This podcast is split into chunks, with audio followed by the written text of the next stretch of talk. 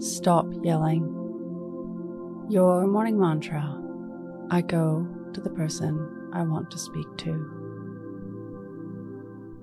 If it's safe to do so, close your eyes or lower your gaze.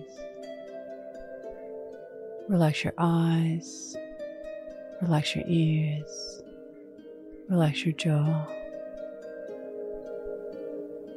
Relax your shoulders down and bring your attention to your breath. Drawing your breath down into your throat. When we yell, usually the person we're speaking to is in another room. Or we're angry and not being heard.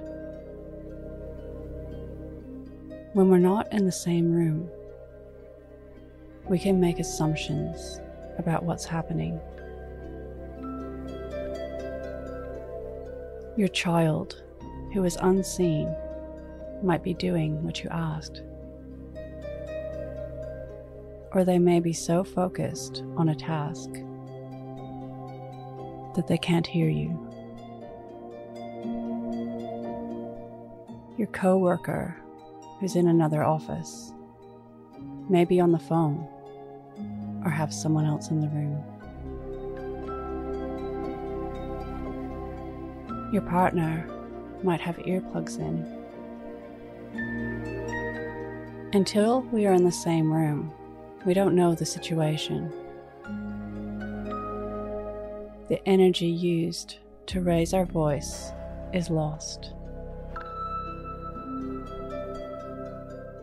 Being in the same room as the person you want to speak to ensures that the communication is valuable.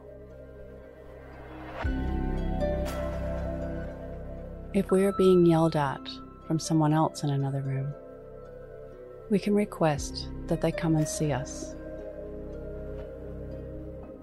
When we're in the same room, we can make eye contact and ensure that the message gets heard. Today's mantra I go to the person I want to speak to. Repeat to yourself, either out loud or in your own mind I go to the person I want to speak to. Follow us on Instagram at Your Morning Mantra.